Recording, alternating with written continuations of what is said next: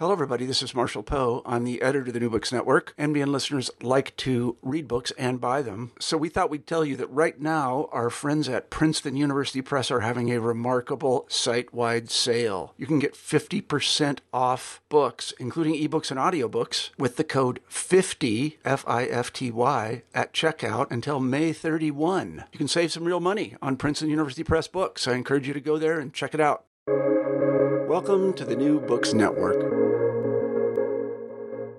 I'm Caleb Zakarin, Assistant Editor of the New Books Network. Today I'm speaking with Donna Drucker, Assistant Director of Scholarship and Research Development at the Columbia University School of Nursing. We're discussing her latest book from the MIT Press Essential Knowledge series, Fertility Technology. Fertility technology begins by examining the first instance of artificial insemination performed over 150 years ago and takes us to the present, showcasing our wide range of fertility technologies today. The politics of pregnancy is one of the most contentious in current discourse. Understanding the technologies used in many pregnancies is of utter necessity, and Donna shows why in this concise and highly readable volume. Donna, thank you for joining me today on the New Books Network. Thank you for having me. Of course, you know, as I said, you know, this is such this is one of one of those topics where I, I feel like if people knew more about the technologies involved, uh, and and more about the background, we could have a you know a, a saner uh, public public debate uh, so you know, hopefully, uh, you know, after this, people will, will will have a little bit more knowledge and be able to to contribute to to discourse a little bit better. But before jumping into the book, I was wondering if you just tell us a little bit about yourself and your background. Yeah, sure. Um, I received a PhD in history from Indiana University in 2008. Um, and I did, wrote it on Alfred Kinsey and his intellectual history. So ever since then, I've been interested in the intersection of science and technology with gender and sexuality. And so that interest has manifested in now four books and a number of other academic publications and podcasts. And it's a intersection in human history that continues to fascinate me. And as far as uh, this particular book is concerned, uh, I know that this is this is part of the MIT Press Essential Knowledge series. So, how, how did you uh, get involved in this project? I wrote a book, a different book for MIT Press's Essential Knowledge series that came out in April of 2020, just as the lockdowns were happening uh, throughout the world. And as I realized um, I was living in Germany at the time, I wasn't going anywhere. I thought, why don't I write another book? Because that will keep my keep me engaged alongside my my regular work activities. And so um, Rene Almeling, who's a sociologist at Yale University, held a, a symposium on on her new book GUYnecology, um, new new book at the time, and she organized groups of senior and junior scholars who were all working on some aspect of infertility or fertility technology. And so I met these fascinating scholars who are doing excellent work. And I thought, well, I've written a book on contraception now. Why don't I write a book on the opposite, which is fertility technology? And so this what this book is essentially a pandemic a pandemic project that came out of my work on contraception.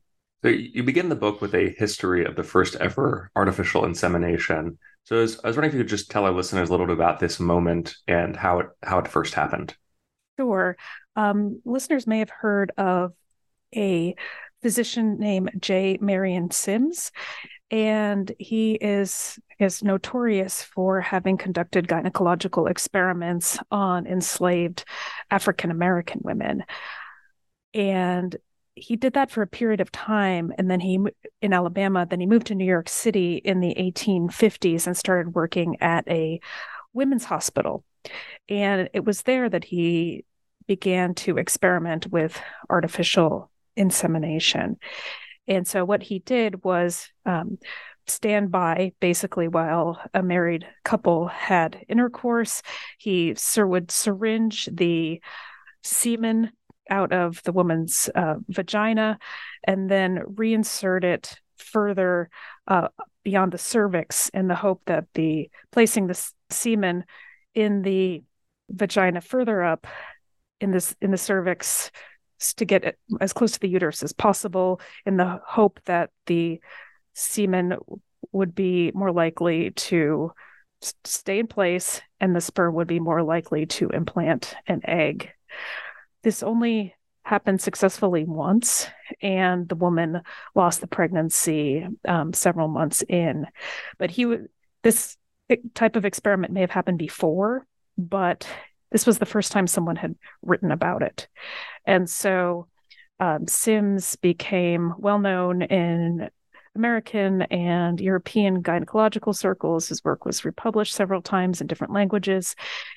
And he became known for mostly for worse, but also for better, at least in terms of his instruments, the father of American gynecology.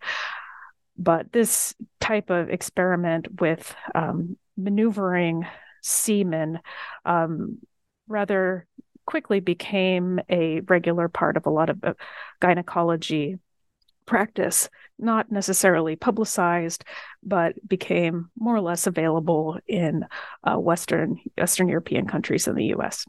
Why is it that some people seek a technological fix for for infertility? What are obviously there's it's it's very personal can be very personal uh, reasons, but you know are there some some broad reasons that people people uh, seek to do it as opposed to you know other avenues like adoption or, or things like that people seek um, fertility treatments for a number of different number of different reasons um, in the past it's most often been um, heterosexual married couples who have undiagnosed and unexplained fertility problems they can't conceive in a, you know just through regular heterosexual intercourse, and so they seek they seek treatment. Um, and most of the treatments that are the technologies that I'm discussing in this book are not necessarily fertility treatments in that they don't cure infertility, but they help people become pregnant. So there's there's a distinction there. But also people who are in uh, same-sex relationships, single people, um, people who have eh, some kind of uh, pelvic, gynecological, urological diseases. Um, they undertake these uh, treatments as well. So it's as time moves forward, there more and more people are seeking these kinds of treatments, and more and more people are legally allowed in their countries to seek them because in you know for example in a place like denmark um, fertility treatment was forbidden to lesbian women or single women until a certain amount of activism took place and encouraged the government to remove that restriction. So, in general, it's started out as a heterosexual, um, as a mechanism for heterosexual couples, but it's broadly expanded to a lot of other folks. So, in addition to to some of the work and experimentation that Dr. Sims was doing, um, what, what are some of the other early fertility technologies that were used um, prior to, to in vitro fertilization. Mm-hmm. Yeah, uh, some of the technologies include um, insufflation and a salpingogram. And these are diagnostic techniques that appeared um, in the 19 teens and the 1920s and that were used uh, through the 1960s. And insufflation came first. It's a technology in which the air is pushed into a woman's um, vagina into her uterus and the amount of compression that is or the the amount of pressure that is produced or not produced is a measure of whether the fallopian tubes are blocked or not. So if the fallopian tubes are blocked the air stays in the uterus for a longer amount of time. If they're clear it dissipates. So it's a it's diagnosing one type of infertility, which is some kind of disease in the fallopian tubes. And that was a um, Austrian physician who moved to the U.S. who discovered that machine. A different man in the UK discovered a machine or invented a machine that um, uses liquid and places pushes liquid into the uterus, looks at it under an X-ray to see where blockages might be. Um, you can imagine this is not a pleasant experience, but it does do a decent job of showing whether or not uh, the fallopian tubes are are clear. Um, but lots of people see fertility as a place where they can experiment. Um, and you could receive, for example, hormone injections when hormones, uh, identities of different kinds of hormones were uh, discovered in the 1930s, especially um, you know progesterone and estrogen. People thought, hey, why not just inject yourself with some hormones and kind of see see if that that helps. Um, it doesn't help that directly, um, but plenty of people made some money um, hawking them. So the other less technologically oriented method that was discovered in the 1920s and is still used in the present is timing. So, up until the 1920s in Japan, no one no one really knew exactly when an egg formed and um, dispersed into the uterus. Um, there are lots of recommendations, there are lots of ideas, but no proof. And then a, a Japanese physician named Ogino uh, found that it happened approximately uh, 15 days, 15 to 17 days before the next cycle. But you didn't know this unless you were reading gynecological journals in Japan until about the 1930s. Um, in 1933 34, when Ogino uh, visited an Austrian physician named Knaus, who was working on the same problem in um, in Austria. They collaborated on some work, got um, work translated into German. And from there, the knowledge of when ovulation occurs was more or less um, available to anyone who could read English or German. And then, of course, the Catholic Church adopts this method and has still continued to promote it ever ever since.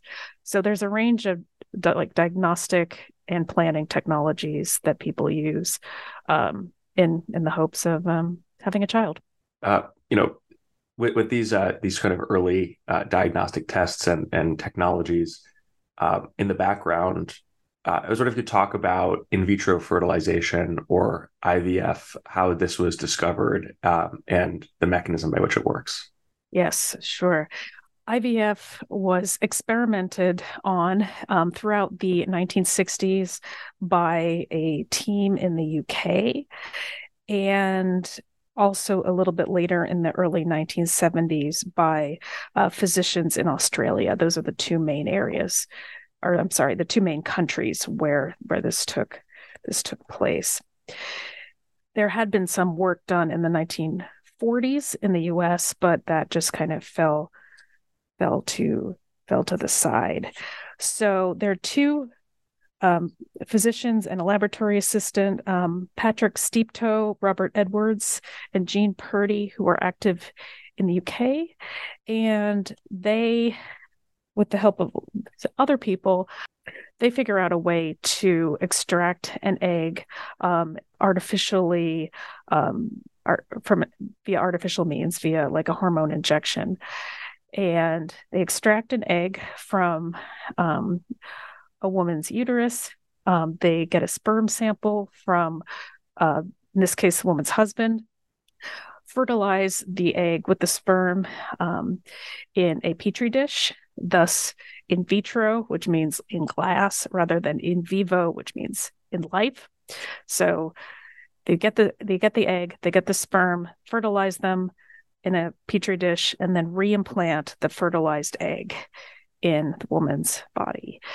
And the first birth of a IVF baby was um, Louise. Her name was Louise Brown, and she's now um, now in her 40s. The birth happened in July of 1978. It was a C-section, and it was a major world event um, to know that a baby, the first baby that was not conceived in the uterus was was born and was healthy and she was perfectly fine. So another indian physician um, uses someone's natural cycle and creates an ivf baby um, a little bit later that year. Australian team does it a couple years later and then so to speak the ivf races are off. Um, and hundreds of thousands of IVF babies are now um, out in the world. So, you know, with, with, this major breakthrough, you know, by the way, 40, 40, only 40 years ago, that doesn't seem seem much very long ago.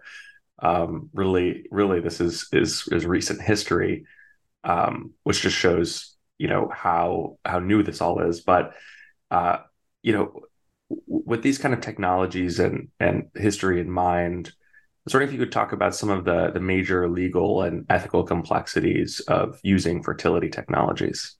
Yeah, sure. Um, there may, first of all, be um, people. Ha- first of all, people may have religious objections to uh, fertilization outside the womb. Um, occasionally, as a risk of adultery, in case you come across an unscrupulous physician who uses their own sperm instead of the husband's or the partner's and implant and fathers children, um, uh, usually of his own, without the woman's knowledge or consent. That's that's the the actual event is fairly rare, but the worry is very um, present for a lot of people. That worry and also the ethical considerations of fertilization outside a natural or quote unquote natural process. The second is screening for particular kinds of genetic diseases. So someone may have a genetic disease or on the mother's side or the father's side, and I will use the gender terms here. And if an embryo is seen to carry the genetic disorder, then the would be parents will simply, not simply, but would discard it. And the question is whether that embryo, fertilized embryo, has any rights as a human and so there are organizations that then take now take over custody of fertilized embryos and try to give them to people with the with the parents' consent. But the the fate of fertilized embryos um, that go unused is another issue. Another more rare issue is the idea of producing children through IVF as what are called donor siblings or savior siblings. So, for example, if a child has a blood disorder or a bone disorder, and the only way to find healthy bone or blood or any cells to help cure the original sibling, the only way to do that can be to produce a, a second or third sibling that has a healthy healthy um, DNA, healthy bones and blood that can then who can then donate that their genetic material to their sibling. It's fairly rare, but it does happen, and it is an ethical conundrum. Somebody you're basically existing because your sibling was sick. Um, so there are some definite restrictions around producing siblings in that in that regard. So those are three examples. Yeah, that that, that last one especially is, is pretty uh, pretty mind boggling. Um, and you know, it's you know every single day it feels like we're inventing a new trolley problem type uh, type moral questions, um, especially in this in this realm. Uh, you know, you know, th- this is less about a this this next question is less about maybe ethical concerns, but just about how fertility technologies um, are possibly or possibly not changing the nature and meaning of family and, and kinship ties.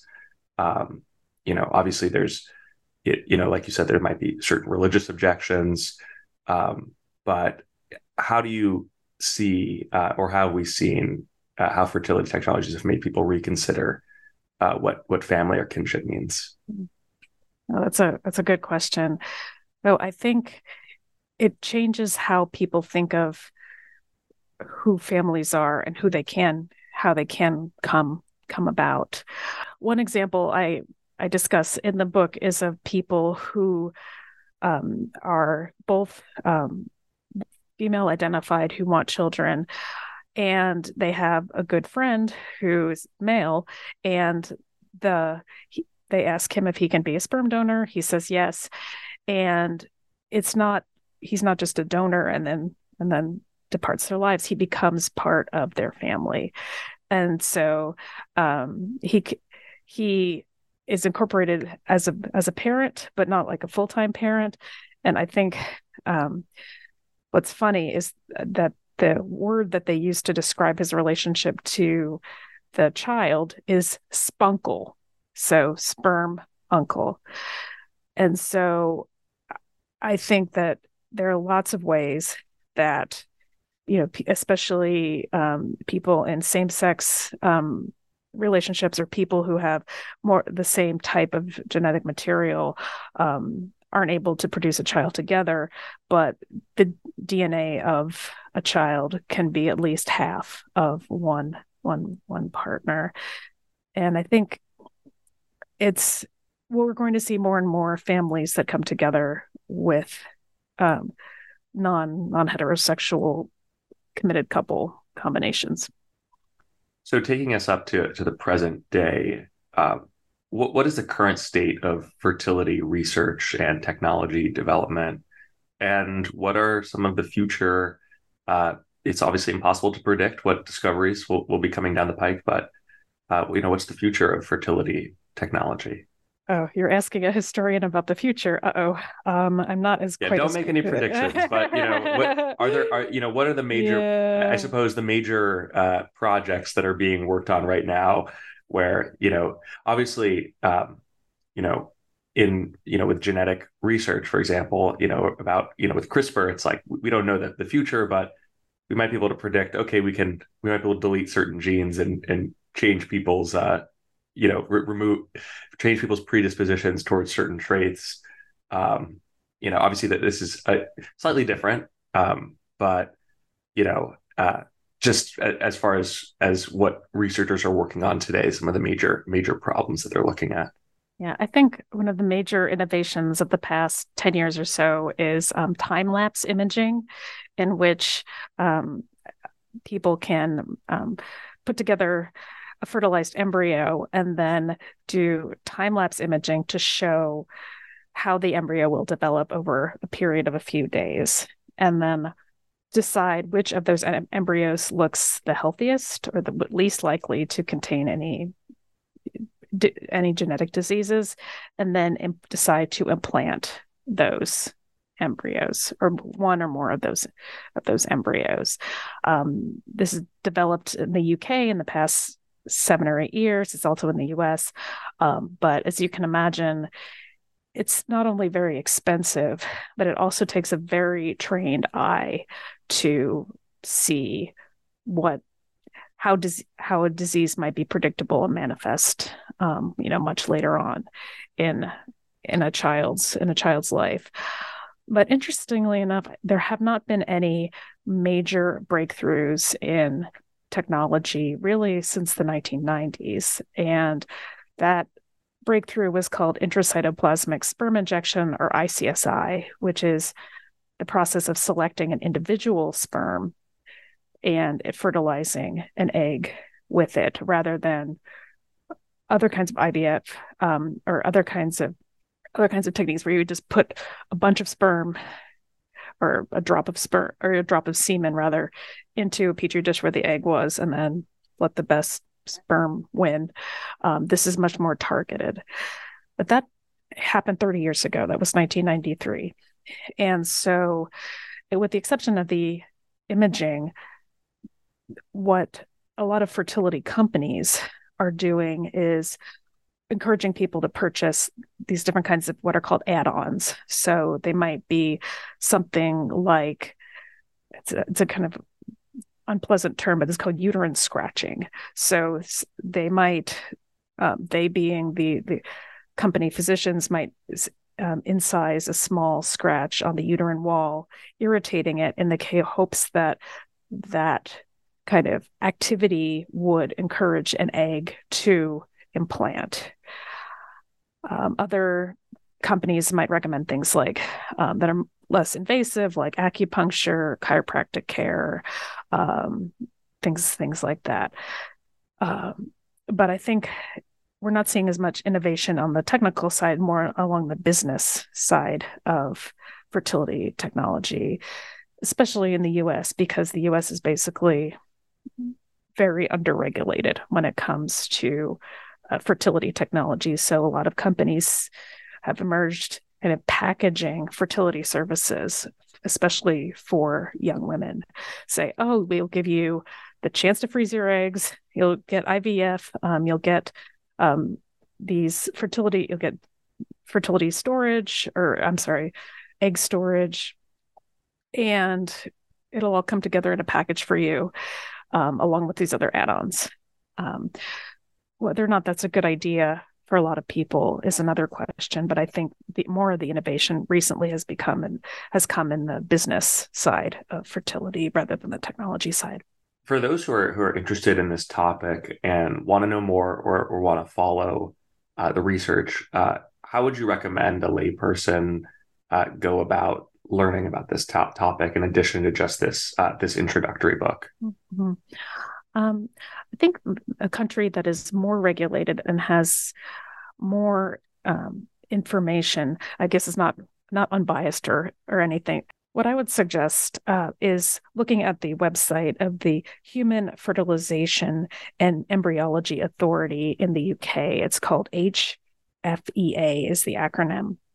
And what they do is publish a lot of information on these kinds of add ons that people might be encouraged to use. They they evaluate the accuracy of them. They make sure that these add-ons are are tested in randomized control trials and if not they recommend you know people are more cautious about taking on these add-ons um, for american listeners the regulation that the uh, hfea website offers is not as relevant i think it's a well organized easy to read website that keeps track of um, developments in fertility technology uh, that I think readers will appreciate, uh, regardless of, of, where they are. And you know, moving on from just just this uh, particular book, um, you know, what what else are you working on today?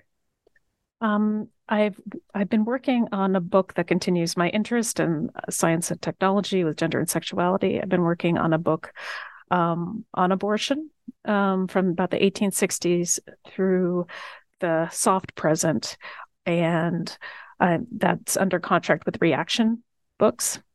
And maybe down further down the road, I'll continue my interest with a book on menopause, but that's just an idea right now. Yeah, you're you're you're you're, you're clearly uh, very very active writing about writing about so, so many different topics.